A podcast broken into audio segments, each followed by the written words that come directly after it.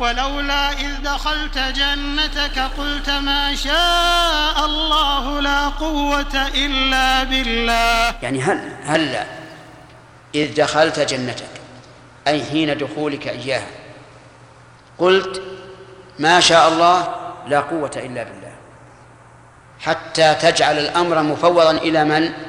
إلى الله عز وجل. لا قوة إلا بالله يعني تفويض القوة إلى الله عز وجل. فهو الذي له القوة المطلقة. القوة جميعا. يعني وهذه الجنة ما صارت بقوتك أنت ولا بمشيئتك أنت ولكنها بمشيئة الله وقوته.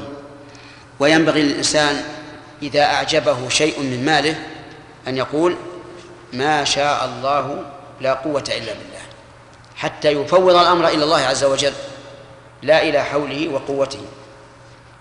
وقد جاء في الأثر أن من قال ذلك في شيء يعجبه من ماله فإنه لن يرى فيه مكروها.